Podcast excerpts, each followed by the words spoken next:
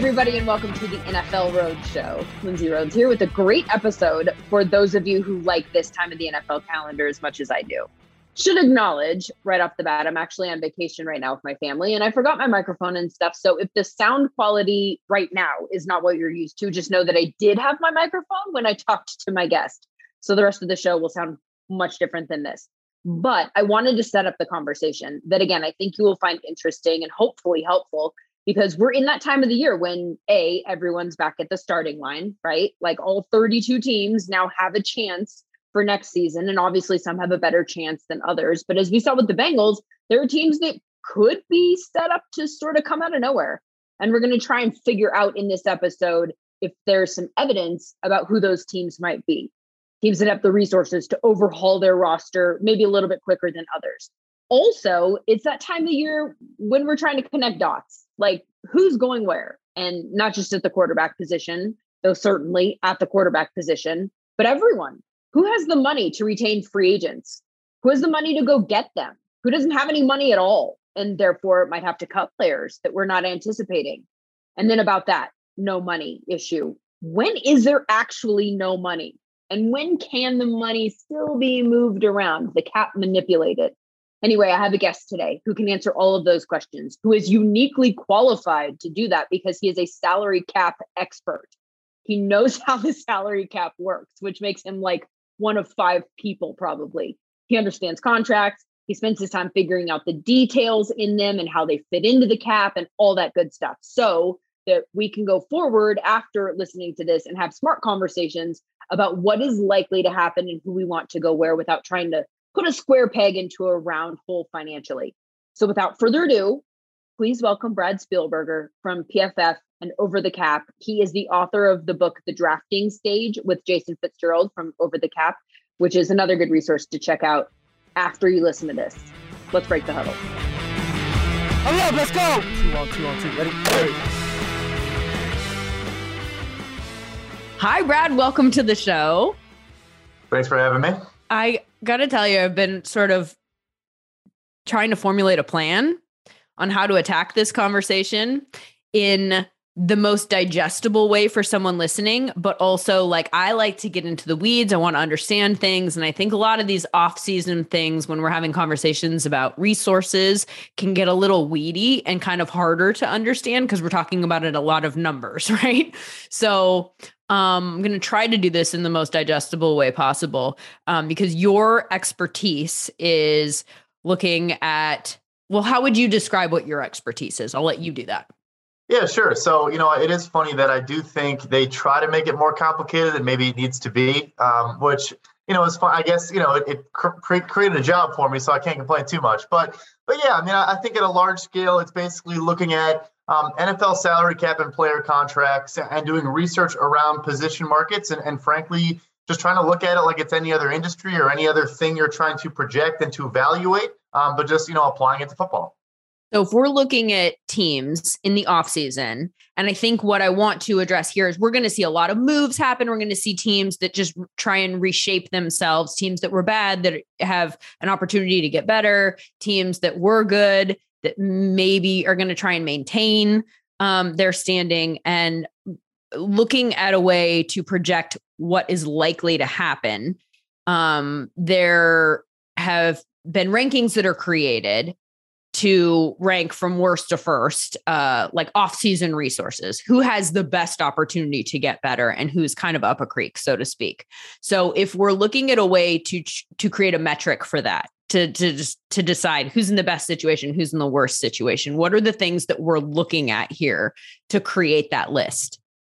Yeah, so I think one thing off the top is that folks love to look at cap space eh, for 2022, but the way I describe the cap is it's a five year thing, right? Because you can push contracts over five years and can spread things out. The salary cap is basically just an accounting tool. Um, so you, you can't just look at a static number. It's about what can they actually do. So first thing, you look at cap space, yes. But then secondly, how much money can they restructure? And what a restructure is very simply is the way the NFL accounts for money is if it's in a salary, it all hits in one year. If you convert it into a bonus, you can spread it over five years. So let's say your guy has $10 million in salary. you could make that five, $2 million hits and save yourself $8 million in cap space. So those are the two big ones. And then, of course, you know, draft capital is so important because it's not just about adding young, good players with draft picks, but also that, that is surplus value potential, right? Because they are better than the contracts they're playing on. They're worth more than the contracts they're playing on. So if you have a lot of draft picks, you can kind of save money and, and enable yourself to spend around that.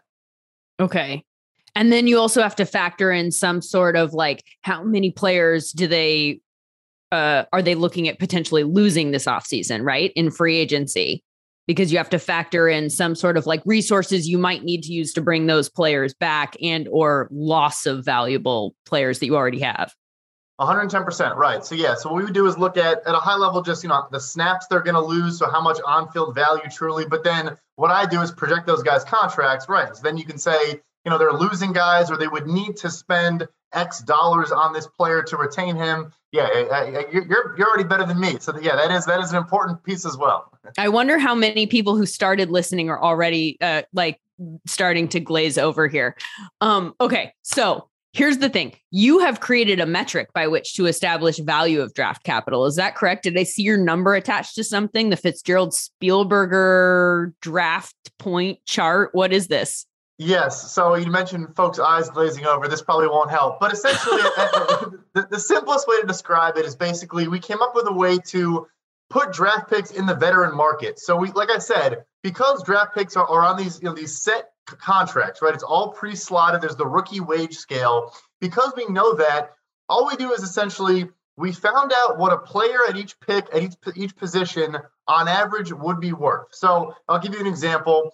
I use all the time, but basically, when when Saquon Barkley was the number two overall pick with the New York Giants, he was the fifth highest running back in the NFL the day he got drafted. The next year, when Nick Bosa went second overall, he was the 37th highest paid edge rusher in the NFL. So you're talking about making a guy immediately one of the highest paid guys versus a guy that's not even one of the top 32 guys their position. So all we did was really just look at what is the surplus value if you land a guy at a certain position and what is their projected contract versus their rookie deal and then kind of you know finding the value in the middle.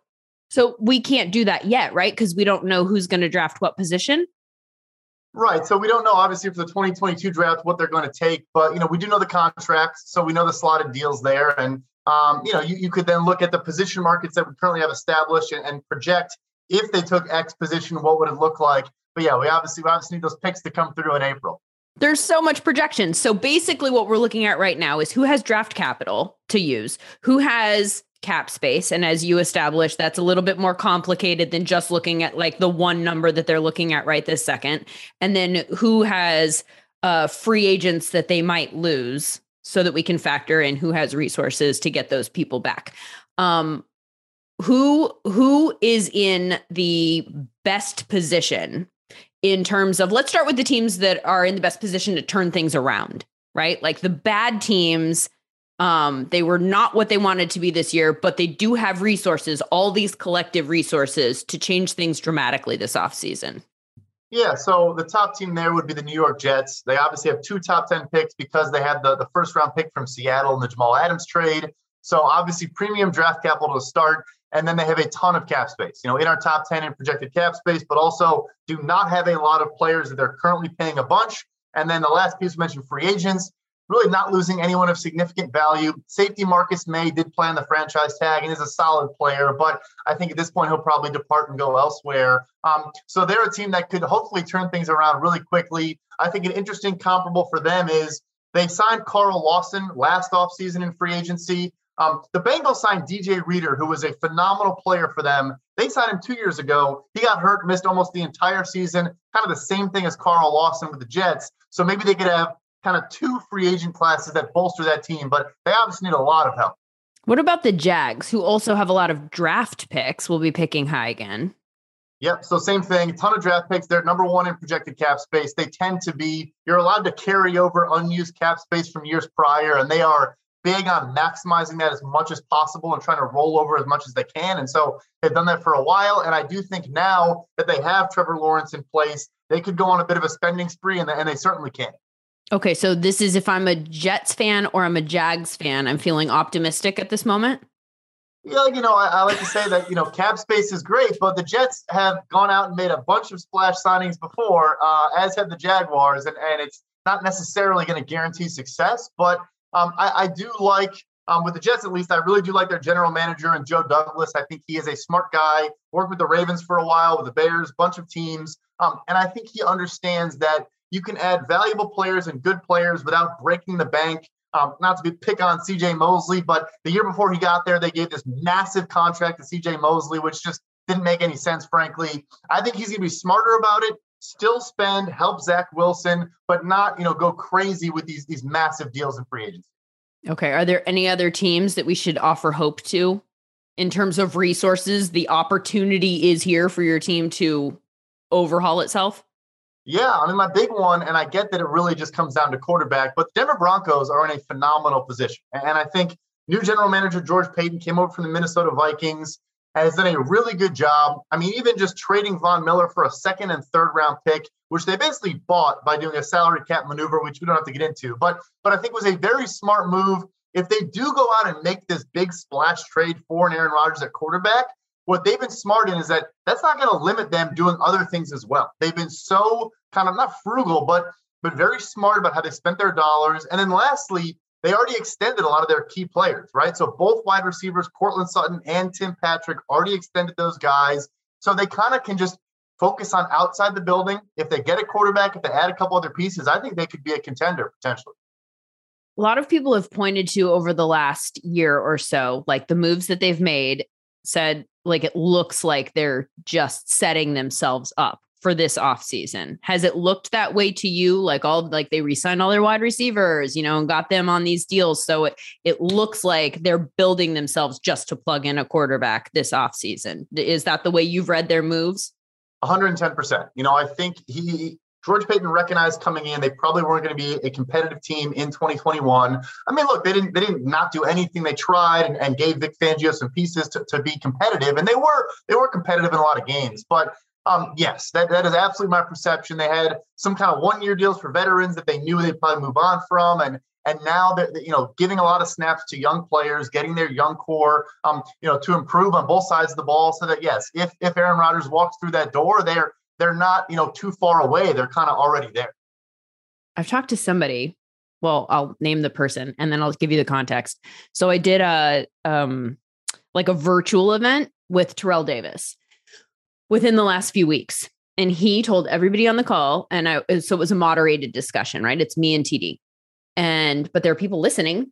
And he was like, uh, Aaron Rodgers is coming to the Broncos. And I'm like, um, okay like you think he's going to come to the Broncos? He's like, oh no, no, it's done. It's happening. And I'm like, why are you, I can't figure out if you're like kind of teasing me or like how much you know, because I know you know people there. Like, are you saying this like a fact? Like, what's going on here? I'm trying to read between all of the lines. Like, how how valuable is what you're saying to me. So he was like, no, no, no, 100%. I'm not joking. I'm not like being hyperbolic. Like this is going to happen. Just mark my words and come back and talk to me when this happens.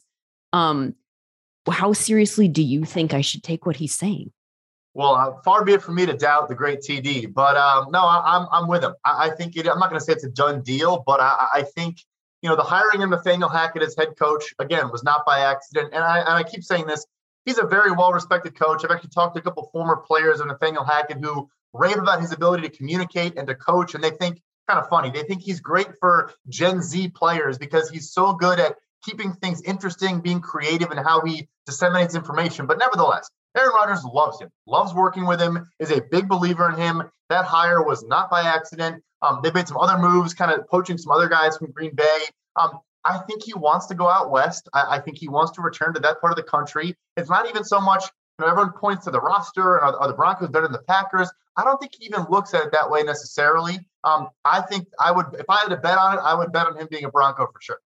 Okay, so we're looking at the Jets and the Jags and the Broncos as three teams that we've mentioned who were not exactly what they wanted to be this past season, but have a lot of resources and room to make a big move and a big leap. Um, of those three, I'm probably hitching my wagon to the Broncos more than the others, just because of what is already like the Jets and the Jags are coming from a place of disparity. so even an overhaul there, like best case scenario, I don't know where that leaves them. I feel like the Broncos, kind of as a middle of the pack team with the resources to overhaul themselves this offseason, kind of puts them more in like a Super Bowl conversation or or the very least a playoff conversation if they plug in the right quarterback. And if the right quarterback in this scenario is Aaron Rodgers, then we're talking about a totally different set of circumstances. What about the teams on the other side of that equation, teams that were not good, that do not have the resources to dramatically change their position this year. We have just gone through an awful season and we are here to offer no hope to their fan base. That's yeah. um, that would be the New York Giants. They went on a massive spending spree last year. They had one of the most the most active free agencies. Kenny Golladay got the biggest wide receiver contract by a wide margin. Basically, did nothing for them, but he's not. You can't really move on. Um, Adoree Jackson, a big deal at corner. You know, he was okay. He always had injury issues. They popped up again. Um, you know, made Leonard Williams one of the highest paid interior defensive linemen in the NFL. Certainly a phenomenal player, but you know, they're, they're just not. They weren't a couple pieces away, and they kind of act like they were a couple pieces away. Um, they do have two top seven picks because of the Justin Fields trade, so they have the Bears' first round pick. But in terms of spending on free agents, they just don't really have the resources to do it. Okay, so the Giants not in a great spot. Anyone else? Yeah, so the Minnesota Vikings, and, a big part of this is Kirk Cousins. It does sound like Kevin O'Connell, who worked with Cousins in Washington, you know, many years ago, does want to keep him around, and, they'll probably find a way to extend him. But his $45 million cap hit is the second biggest cap hit in the NFL, um, and the roster is just not very solid. I mean, Danielle Hunter, their best edge rusher, they either have to extend him or trade him. He has this kind of this this ultimatum in his contract that came from last offseason. I just think you know, they're, they don't have a lot of talent. They have almost no depth, which has been an issue for them for a while. Um, and they don't really have the resources to fix that. And also, one more to throw in to, to make another fan base sad, but the Atlanta Falcons are uh, the Atlanta Falcons are not in a good position either.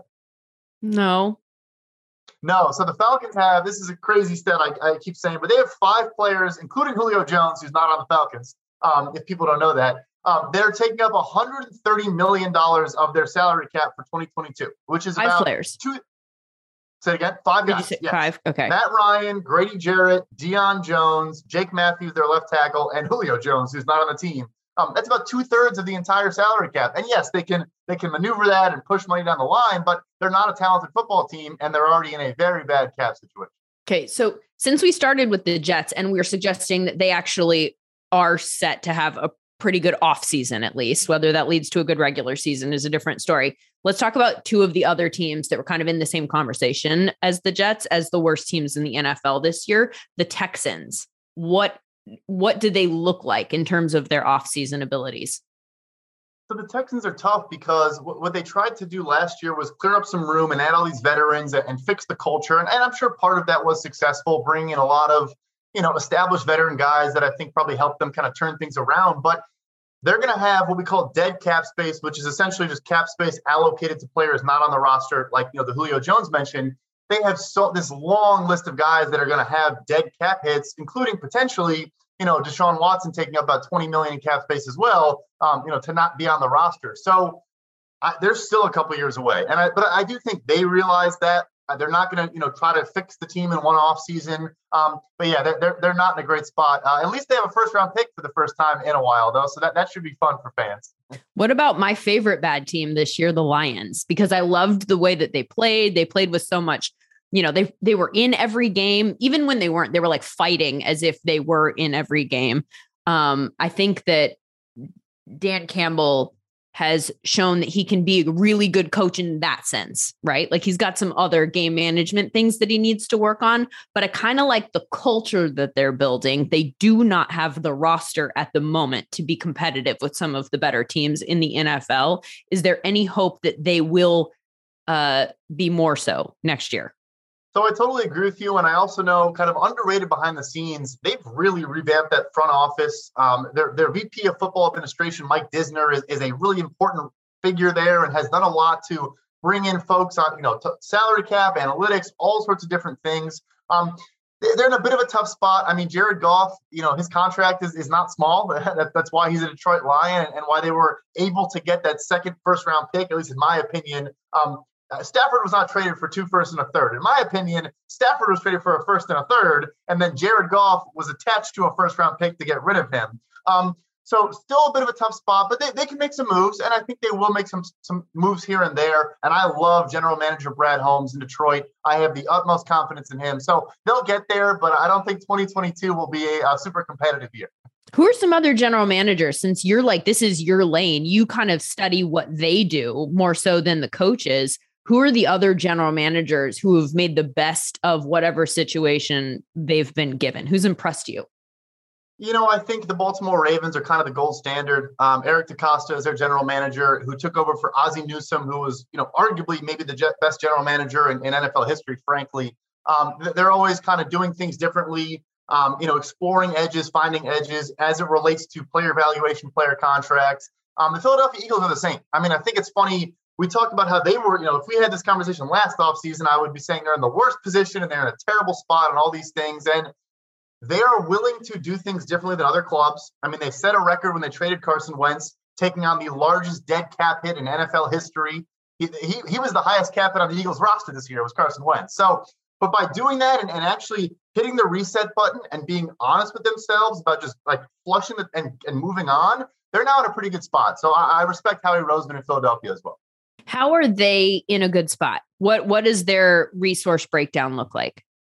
So they still do have some some older guys and some tough kind of dead cap situations because what they did is they pushed a bunch of money down the road, kind of like the New Orleans Saints are famous for. Um, you know, older guys like Jason Kelce, Brandon Brooks, who obviously just retired, um, you know, and has gotten injured. You know, Fletcher Cox is not quite what he used to be. Still a good player, but has this gigantic cap hit because they keep pushing money down the line on him. But things they've done that now enable them to to be smart and make additions and spend. One example extending Jordan Mailata, their left tackle, before this season. He was our number one rated tackle in wins above replacement this year. And they signed him to a deal for $16 million per year, which, I mean, the top tackles are making $22, $23 million per year.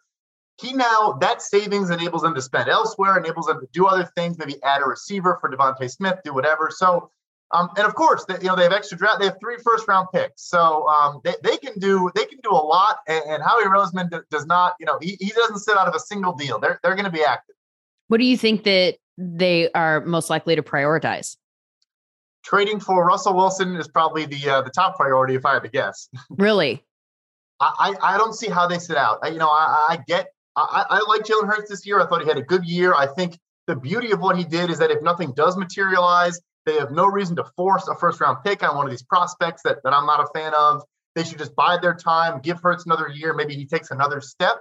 Um, but you know, I, I, just don't see them as as believing he is the long term answer. Um, you know, he would be due for an extension soon, and I think if they can bring in a true franchise quarterback like a Russell Wilson and still have solid draft capital, a decent roster, not great but decent, um, and some money to spend, I think they would do that. Okay, so since we've broached the quarterback conversation, then Russell is obviously one of the guys. Do you expect him to move? Do you think that that is more likely than him staying in Seattle? I do. Um, just real quick note on, on like this is funny. This is why I think contracts and salary cap are interesting. The, the Seahawks didn't redo his deal last year, so everyone needed to create cap space, right? The salary cap dropped because of COVID, and so everyone needed to do everything they could by redoing all their deals to create room the Seattle Seahawks restructured basically every single contract on their roster except for Russell Wilson because they did not want to push any money into the future because when you do that, of course, you then make the trade and you have more cash that you're kind of, you know, you have to account for. Um, so they did not do that. And I think it's because they wanted to keep their options open. Um, and I also, you know, I, I've heard from folks like he may not have to force his way out. They may want to part ways with him just as much as he wants to part ways with them. What would it cost? Do you think? You know, I, you're 100% getting a first. I think a second first is probably in the conversation. Um, he's interesting, though, because I do think NFL folks kind of view him as limited in what he's able to do. So he's obviously a phenomenal player, but so much of what he excels at is outside of structure. It's when, you know, of course, he's running around like crazy and it's, you know, five seconds after the snap and he's finding, you know, Tyler Lockett or DK Metcalf down the field. That's not really sustainable, right? Like he doesn't run I think we talk about the Bengals like this a lot too, where their offense was kind of it was so like disjointed, and they would just have to have a a bomb to Ja'Marr Chase or a bomb to Tee Higgins, but they didn't actually like sustain drives and like get a bunch of first downs and do stuff like that. And so there's concerns of Wilson that he can't really run quick game. He doesn't. He never throws the ball over the middle. He's afraid of throwing over the middle. And I don't know if it's a hype thing or you know all these you know crazy conspiracies come in, but um, but yeah, so you know he's gonna get a first round pick. He probably could get two first round picks, but I don't think he's gonna get some gigantic, you know, like massive, massive trade. Um, but yeah, I mean it's it's, it's franchise quarterback, so you're still gonna get at least probably two firsts. Okay, so you mentioned the Eagles as a team you expect to be in on that. Who else? Who else is an obvious team that should that you, you think will be in that conversation?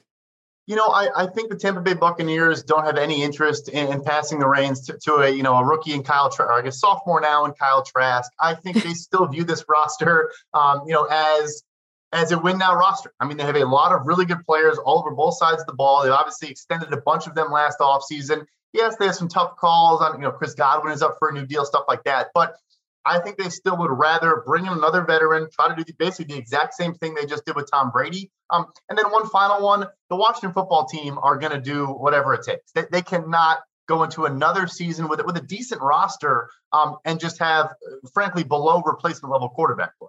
Yeah, the Washington football team was, I think, maybe the team that disappointed me the most in terms of what I expected from them and what I actually got from them. And part of that's not their fault, right? Like you plug in Ryan Fitzpatrick, you expect Ryan Fitzpatrick to be your guy. No offense to Heinicke, but that wasn't the plan going into the season. And so, you know, the plan kind of blew apart in a bunch of different ways this year, and injuries were not their friend and stuff like that. But so the the the commanders uh, that's why it's it's so tough. We're gonna change their name every offseason now, apparently. Um, and maybe their owner. Anyway, sidebar. Uh, what about their resources? Do they have the resources to to make a big move like that? Yeah, they're in a healthy spot. They're I don't want to say frugal, but they're a team that doesn't really do early extensions. So like they would have no problem letting a Terry McLaurin go into the final year of his contract, which is something that other teams probably wouldn't want to do. Um, you know, Da'Ron Payne going into his fifth year option, they probably have no problem with that also. Montez Sweat, I think they would be comfortable just letting him continue to play. So because they're willing to let, and we saw with Brandon Scherff, they just let him play on, you know, two franchise tags for God knows why. Um, you know, like they're, they're, they have a cheap roster they can spend around it. And, and look, I think they have, like, I like Scott Turner, their offensive coordinator, a lot. I like their offensive line a lot. Um, I think it's an attractive destination, unfortunately, except for, as you alluded to, uh, the man up top. Yeah, love Terry McLaurin, love Antonio Gibson if he can stay healthy. I love Ron Rivera. I I wonder though the Commanders feel like a team that it might be in a tough position in terms of pulling in free agents, partially because of their history and how they've treated some big name guys on the offensive line in particular, but also all of this controversy surrounding them right now. Like if I'm a Russell Wilson, I don't know if I have other options that the Commanders are the team that I want to pick unless it's no 110%. so Okay, so that's interesting. What about Deshaun Watson and another guy that I wouldn't necessarily pick if my uh, options were plentiful? Um, that's a tough situation for a lot of teams. Can you imagine if he went to Washington? oh my God, just like all of the controversy converged into one. Uh, also, the the women have who are trying to get Congress to look into the team might not appreciate that particular signing. But again, that's a different conversation. Uh, what would you need to have in order to acquire him this offseason? And how many teams do have the resources uh, necessary? Yeah, so you know, it sounds like by all indications that his price has not dropped, right? That that general manager Nick Caserio came from the Patriots and said, "Look, I, we will trade him, but not at a discount. We still think he is a you know potential top five quarterback. He doesn't want to be here, but he could have played this season if they if they let him, right? So as far as we know, he is still mm-hmm. eligible to play football. It just mm-hmm. takes another franchise willing to do that. So I think it's it's three firsts, and then I think three assets that are either day two picks, so second or third rounders, or starting caliber players on rookie contracts. So six really, really premium assets. I think, yeah, it's it's that high because look, he's out. He still has uh, five years left on his contract. Um, it, you know, his quarterback contracts explode every year, and, and obviously now with the, with the, the new TV money and all of that, we're probably going to have a 50 million per year quarterback soon, and he's at 40, so he'll be he'll be a discount soon. Um, it's the it's going to be a massive haul, even with all the question marks around him. I, I don't think that number changes. So you say that he could have played, and that's true right now. But if somebody had tried to play him, I don't know that that would have remained true because then the commissioner is put in a position where he has to say, like, okay, now you're putting me in a position where I have to come up with some sort of, excuse me, where I have to come up with some sort of um um not punishment, but you know what I mean? I need to take the situation into account, considering the suspension that Ben Roethlisberger got and using that as a guide. And then, you know, this this current situation. I just feel like what we talked about last year was it, it's hard for a team to trade without the legal situation sorted out. Do you think that with the legal situation still not being sorted out, that it is likely that a team will make this move this offseason? I think the only team that would do it is probably the Carolina Panthers. Um, and that's just because, you know, I, I think they're desperate. And, and I think um, if they don't get a quarterback, you know, when, when the Vegas odds come out for first head coach fired in 2022, um, if they're starting the guys they currently have, or, you know, a Teddy Bridgewater or something like that, Matt Rhule is going to get fired before the season's over. So, as much as it's icky to say that's like an incentive to do this, I mean that's that's the reality of the NFL. Um, other clubs, I, I don't know. Uh, I think Philadelphia, frankly, would consider it. Um, I mean, they obviously very different, of course, but they had the Michael Vick situation that they, they navigated. You mentioned Pittsburgh. I don't think they would do it without having the legal situation fixed. I do think they would do it though with the legal situation fixed. Okay. Yeah, I think if the legal situation is fixed, we're having a totally different conversation. It just opens the door to a bunch of different teams, right? But that's a different conversation than than I I know that we want to have with you because you're just specifically talking about resources. That's your lane of expertise. The rest of this is kind of becomes like, is it too much of a PR nightmare and something that a team doesn't want to take on, which is a totally different conversation. There are other quarterbacks that we expect to be on the move this year. This is a weird year. I mean, it's not even a weird year, actually. I remember having this conversation last year. There were so many quarterback needy teams. That's a theme. There are, again, a lot of quarterback needy teams, not necessarily uh, all in a position to go get one of these big name quarterbacks. Um, but because there are so many teams that do need the quarterbacks, it helps a guy like a Jimmy Garoppolo or one of those guys that might be like in that second tier or maybe even third uh, what do you expect Jimmy Garoppolo to go for, and who do you expect to be in on him? Yeah, so there, there was a report that Washington would would consider giving up a first round pick for him. I mean, I think that's that's a really tough sell personally. Uh, you know, I, am not a huge Jimmy Garoppolo believer. I mean, look, I think he would go for a second round pick, maybe a second and a fourth, something like that. Um, the thing that matters for all these things in every NFL trade, and I think folks often overlook this, is I like to say NFL teams are trading for the contract as much as they're trading for the player. And Jimmy Garoppolo is going to the final year of his deal, has a very big $24 million base salary, but also the day you execute that trade, he has all the leverage in the world to then ask for a massive extension, right? Because you've already kind of made the decision, you have the sunk cost. We saw that with Jalen Ramsey. We saw that with Laremy Tunsil. We saw it with Khalil Mack. You can go down the list of all these guys, Jamal Adams, when they got traded for the big picks, they became the highest paid player at their position months later. So that's a tough reality with Garoppolo. Whereas I don't think he's worth the first. You may have to give a first, and you're giving him a huge contract. And I don't think a team is winning with, with Jimmy Garoppolo on a top end deal and without draft capital. Okay, so timeout. How many years left? How, how many years does he have left on his current deal? One? Just one. One what would put a team in a position to say we're going to take you but we're going to take you now. We're not going to give you an extension because you're not worth it. Would that have to be if there was no other market no no other suitors for his services? Because you make a good point. I can't imagine giving him an extension or at least paying him top dollar. None of that makes sense to me. So how do we make this work? Because he's going to go somewhere Right. I mean, that's the thing is is he signed a five year, well, 137 million dollar extension before he'd even been a starter. You know, he did that in San Francisco, so he even has his own personal precedent. You know, I think it's tough. I mean, you could definitely trade for him and say, "Hey, look, we're we're comfortable going into franchise tag waters if we have to do that." And so that is that is the alternative: is you make the trade and you say we're willing to risk that you know we don't extend him and, we'll see what happens. But then what happens there is you say we're not giving you maybe a second, a loan um, or maybe you tell yourself, you know, if the highest pick is a third, then we're fine with. If we bring him in, we don't like it, we move on. It's not a waste. I mean, we, you know, the, the, the Colts might move on from Wentz after giving up more than that. Um, so that's the alternative. It's just it's tough and it's tricky because as a general manager, you make this big splash move, and then if you just move on a year later, it, it kind of looks erratic and and. I don't know, know that that looks like a splash move though. To me, that looks like a bridge. That's fair. No, 100% fair. Um, yeah, if you don't if you don't have to give up premium capital, then I think it's fine. And you just say, hey, look, we want to be competitive. We're the Washington football team. You know, Garoppolo compared to Heinicke is going to get you hopefully you know nine, ten wins at least. Um, yeah, no, I, I think that's fair to look at it that way.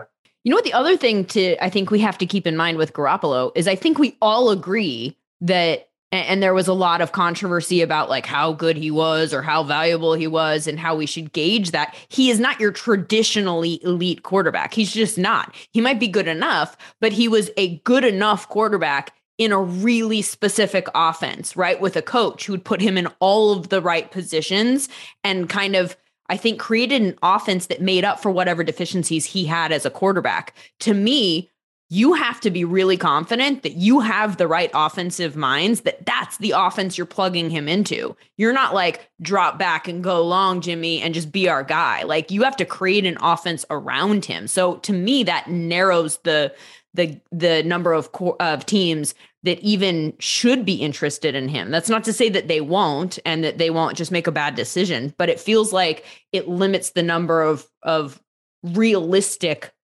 partners for Jimmy Garoppolo trade. I agree 110%. And I think one that you kind of rule out, at least in my opinion, is the Tampa Bay Buccaneers for that reason. I mean, they run a, a, a drop back passing system. They want to throw the ball down the field. It, it's not air raid, but, you know, it's, it's run and shoot. And, and, that's just not what he does. You need a play action based offense where the run game is the focal point of your offense. And then off of that run action. He can run play action and throw the ball 22 times a game and just not make mistakes and just don't lose games for you. That is what you're looking for. And yeah, that, that does shrink the list down. Okay, so who else are we looking for or looking at here in from a quarterback standpoint this offseason? Who else intrigues you at that position? Yeah, so you know, like I said, it sounds like Kirk Cousins is not a, a real option. I think Derek Carr is now going to go ahead and get extended by by the, the Raiders as well. Um, is that a smart move by them? I think so. Yes. I, I, mean, it's it's it's one of these very impossible situations. But look, he's not even 30 years old.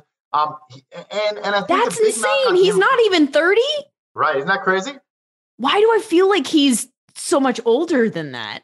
I think he's been starting since day one. So he kind of, you know, I want to say, he got drafted in 2015 or 14, and, and he's basically been the starter since day one. And um, yeah, so so that, that obviously, yeah, like now you're like, oh, I'm in. So um, you know, I think it is worth it because I also think his biggest knock for the, for a bunch of years, which is maybe fair, was that he, he had a really good offensive line, and that kind of enabled him to do things. The last two years, his offensive line has been terrible, and he's been really, really good still, very productive. They, of course, I mean, we could we could spend a whole podcast talking about the things he had to overcome this season. So I, I do think it's worth it, but at the same time, you know, is there going to be a scenario where they're kind of like the Vikings and they had this high price quarterback and it, it, causes issues to the rest of the roster and then their their ceiling kind of becomes the playoffs? I mean, yeah, probably a, a possibility. All right. All the tools are there though. What do you make of the Arizona situation with Kyler Murray?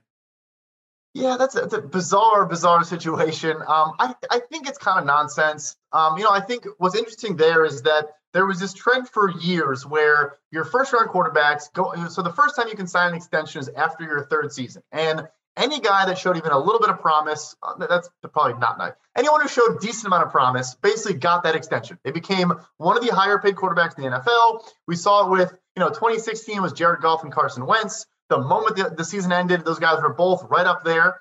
And and both that worked out great in both cases. Exactly right? And so i think that honestly gave those two situations gave team a lot of pause. And i think the cleveland browns with baker mayfield the baltimore ravens with lamar jackson i think because of those situations they said hey let's let's pump the brakes here a little bit. And so i think maybe murray's perceptive to that and realizes like it's not going to be a sh- slam dunk sure thing that they're going to come to me and say, you know, we want to give you because look, he's going to be asking for 40 plus million dollars per year, and that's his market. I mean, he's the number one overall pick. He, you know, they, they, they, like that's his market. And so I think it's a little bit of gamesmanship. I think he will be an Arizona Cardinal week one, 2022. Um, but it is, it is bizarre.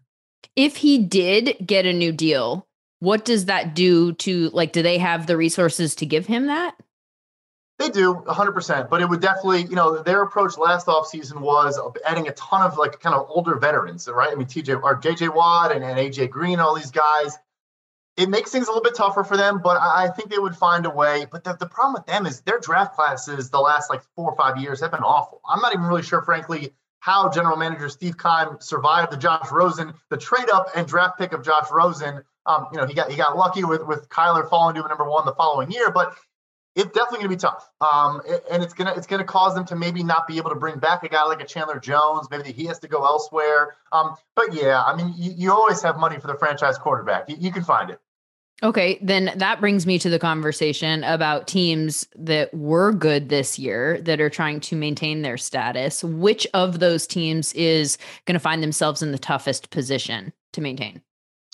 Oof. So, so the Green Bay Packers are definitely at the top of that list. Uh, I mean, there's a reason they, you know, kind of set all in and, and had all these things last year because it, it's going to be very tough. I mean, it is possible. I'm not going to say it's not possible, but if they want to bring back both Davante Adams and Aaron Rodgers, it, it's looking like you maybe move on from one or both of Za'Darius Smith and Preston Smith. Um, you know, two quality edge rushers. Yes, Za'Darius missed almost the whole year, but was phenomenal for them for years before. You're getting into, you know, are you cutting Adrian Amos, a really good safety? Um, it, it, just like they can do it, but it's just a question of how much are they going to lose around that. Um, so they're, they're in a tough spot for sure. And then if they if if they do lose around it, that's specifically what Aaron Rodgers was talking about. Like, I don't want to be a part of a rebuild. Like, so if it takes all of your resources to bring him and Davante back, like, is your defense going to suck? Are you still not going to be competitive? He doesn't want to be there for that. Exactly. And, and, and it's possible because, like, I mean, look, De'Vondre Campbell and Rasul Douglas, who were huge for them, like, those guys would, they would have no possibility of, of bringing them back. Like, it's, it, it makes things very challenging um, if they do want to bring both guys back. Okay. What this might be a situation where some people I think where cap and maneuverability comes up, there are always people that are like, oh, but that's just, you, you can always get around that. Is there no way for the Packers to get around that? So they've kind of already done it. So the way the Packers structure their contracts is they don't really guarantee money outside of signing bonuses. It's the only way they do guarantee money. So they already have a ton of their money in signing bonuses. like we talked about at the beginning of the show, the way other teams create space is like the Saints, for example, all their money for 2022 is in salary. So yes, it looks like they're 100 million dollars over the cap. It's about 75 million over the cap, but they can restructure a ton of deals on their on their roster. Whereas the Packers have kind of already done that. Like they don't really have means to to create more space. That's the issue. Okay. So the Packers might be screwed. Are the Saints screwed? You mentioned the Saints. I mean, the thing with the Saints is uh, they, they can create a ton of space, but like they don't really have a talented roster anymore. Like, I, I mean, they do. Obviously, they had a, in my opinion, a great year. I thought they were going to win like three games this year, so I was I was wrong on that. With an awful ro- I, I'm with you. I was like, how did they do this, and how is Sean Payton not being mentioned for Coach of the Year? Because you look at this roster and you're like, there's from a fantasy standpoint, there's no one here I want, right? Like aside from Kamara, like I don't want any part of this. That's not a good sign, and they still won so many games. And I, I'm like, I, I like Sean Payton. It's never going to happen, but he probably should have won Coach of the Year. Like, and if they made the playoffs, didn't even get a vote. Been, yeah, it, it, was crazy. I mean, it's crazy. So, yeah, I mean, like, yes, they can get. Uh, we, you know, Saints fans love to kind of hate people like me because we say they're in a terrible position and they figure it out and they're fine. Yes, they can create room, but can they add free agents? Not really. Are they going to lose a guy like Marcus Williams, a really good safety? Probably. I mean, they lost Trey Hendrickson last offseason to the Bengals, and he was phenomenal. Like, it's just tough. And then the thing too is they've been kind of low key lucky with like I mean Cam Jordan is 32 and, and it doesn't never misses a snap at any point ever. Malcolm Jenkins is 32 and then never missed like they had Demario Davis is 33 and never misses a snap. Like eventually those guys are going to start wearing down and then it's like it could be a disaster. Okay. Do they have draft resources? What's their drafts look like? They're actually okay. Yeah, they, they, they, hate draft picks. They, they like to get rid of them, but they do. Um, they have an extra third round pick because Terry Fontenot, the general manager for the Falcons, um, was a minority GM candidate from their building, so they get an extra third round pick there. Um, they, yeah, I mean, they do, but and they are great. They have had a recent track record of being phenomenal in the draft, but at the end of the day, I mean, can, can, a new coach scheme up Taysom Hill and and and figure out an offense? I mean, Michael Thomas coming back would help, but I just I just don't see it. Okay, so I, mentioned the Saints. We're talking about teams that were good that might not have the resources to maintain their standing next year. You mentioned the Packers. I threw the Saints in the conversation. It sounds to me like they belong in the conversation. Anyone else? You know, I think the Cowboys, they're still going to be good. But we've heard a lot of Jerry Jones saying, like, we missed our window, and he's 100% right. I mean, you look at the free agents they have the last two years, really, but but like, I mean, Michael Gallup, and yes, he's hurt now, but a very good wide receiver. Dalton Schultz is going to become a top five paid tight end in the NFL, whether that's from them or someone else. I think they'll probably franchise tag him and keep him. But I mean, Randy Gregory has been phenomenal for them. He's probably not, I mean, they could try to extend him, but if he wants to cash out, he's 30 and hitting free agency for the first time in his career. He might want to get that one big deal, and Dallas couldn't give it to him. Like, you go down the list, there's just so many guys that they're probably going to lose. Um, it's going to be tough for them to be as good as they were this year. It's so interesting to me that Well, the contrast there that you have him saying, Jerry Jones, that we missed our window. And then you've got the Rams, who people kept framing it as if they had this one window, like Eminem, one shot, don't miss your shot, whatever. I, I don't think that that front office views their team build that way at all. And I've talked to Jordan Rodrigue a lot, and she's tried to, like, she's been screaming from the rooftops, like, that's not what they're doing. They're just building it differently. And they fully expect to be in it every single year. And they think that this model that they're following is sustainable do you see it that way? So the thing with them that, that I think folks overlook is that they it's, it's a cohesive strategy. And so look, they, they have not been a first round pick since they took Jared Goff in the first round of 2016. Yet they're they're I think they're top seven in total draft picks since that time. And that's including all the picks they're trading away because what they do is they trade down a ton. General manager Les Snead, I think, is one of the best in the NFL at maneuvering around the draft. And what they do is they just get from the second round to the fourth round, and and some fifth and sixth and seventh. I think that's kind of random, but still, in those middle rounds, they just nail it. But they also maximize their dart throws, and that's how you get guys like Cooper Kupp and, and guys that are you know kind of fall and are in that range, and they just keep doing that. So it's because it's a cohesive strategy. Look, they have a lot. I mean, is Odell now maybe not going to be able to come back or not be a productive member of the team? Um, we don't know. Von Miller probably looking for a strong deal. They, will probably give it to him, but I mean, look, both their left guard and their center are up for big, or right guard Austin Corbett and center Brian Allen are up for big deals. Long story short, the answer is yes because I think they're so good at what they do, you know, cohesively. Um, but that's why it's been sustainable. And if Aaron Donald retires, does the whole thing blow up? Yes, I, he's a force multiplier. Where I mean, he's just so good that that it's also why they've been able to do everything they're doing because you have the most impactful player in the NFL on one side of the ball for you. Um, yeah, it makes things very, very challenging. I do think he's looking for some new money and doesn't actually want to retire though.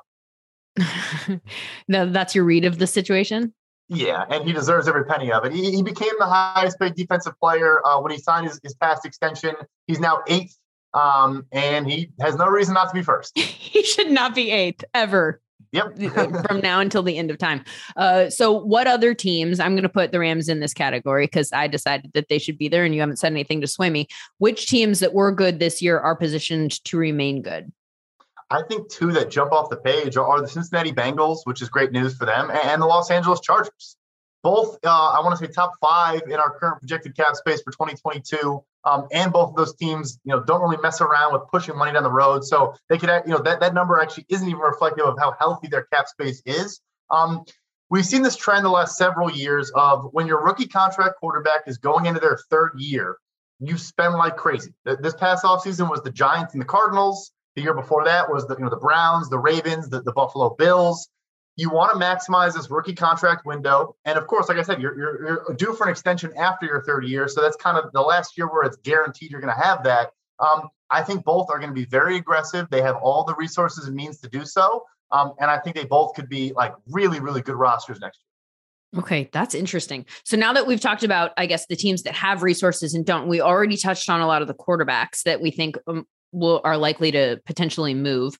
Um, what about other people that team will use these resource teams will use these resources on? Are there free agents that you see as the guys that are the ones that teams are going to most likely try to go get?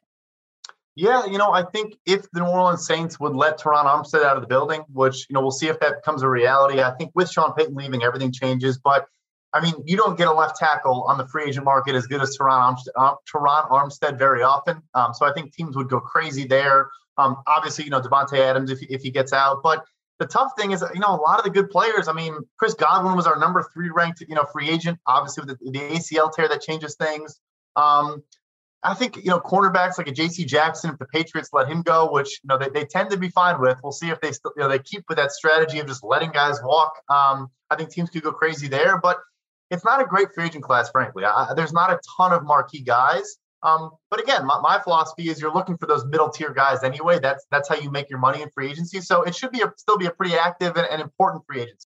All about value. Who's who's are there any names in that tier that like are good but not stars that are in this year's free agency class that come to mind? Like a John Johnson last year, right? Like that was a great free agency signing for Cleveland. Maybe that type of guy. 100%. Yeah. I mean, I think Michael Gallup is, a name that I loved before his injury, of course, but there are a lot of weapons like that. I think there's also guys like Emmanuel Ogbah in Miami, an impactful edge rusher, has 60 plus pressures the last two years, and, and maybe they move on there. Um, and I think there's a bunch of just like really good veterans too. Like like Casey Hayward was a great signing for the Raiders. He's back on the market. Melvin Ingram was a huge pickup for the Kansas City Chiefs with that that trade in the middle of the season. There's a lot of those guys that you bring in that are difference making veterans that you're not spending a ton on, um, but but really have a huge impact on your team. Okay, so what other off-season storylines are you tracking and most interested in at this point? Yeah, you know, I think there could be some other big trades too. I mean, it sounds like Calvin Ridley maybe could be on the move from Atlanta. Um, you know, I, I think I think as we talk about the Rams, one interesting thing with them is I think more teams are going to be realistic with themselves about where they are. And that's going to lead to more player movement because they're going to be more comfortable kind of cutting bait and, and realizing, hey, we're a couple years away or, or, you know, whatever the case may be. So um, yeah, I, I think there's gonna it's gonna like you said, it's gonna be a very active, I think, trade market again, both quarterback and non-quarterback. Um, you know, I mentioned Calvin Ridley. Now, of course, I'm blanking, but you know, I think there's a lot of names that, that could be interesting in the trade market. Brad, I really appreciate your time. Like, th- I feel like this has been an inquisition.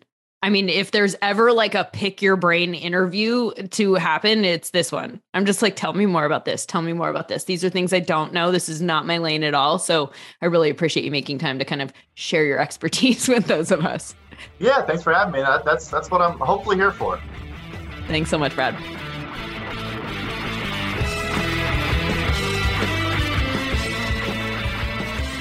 If you enjoyed this episode, we'd really appreciate it if you'd leave us a five star rating and also a review. Both would be helpful. Uh, also, if you could subscribe on Apple Podcasts, Stitcher, Pandora, or wherever you get your podcasts. The NFL Roadshow is also available on the SXM app, free for most subscribers. Just download it today and tap podcasts. For video clips of the show and more, follow me on Twitter, Lindsay underscore Rhodes. I'm also on Instagram at Lindsay Rhodes NFL. The NFL Roadshow is part of the SiriusXM podcast network. The executive producer is Andrew Emmer, and a special thanks to SiriusXM's Senior Vice President of Sports Programming and Podcasting, Steve Cohen.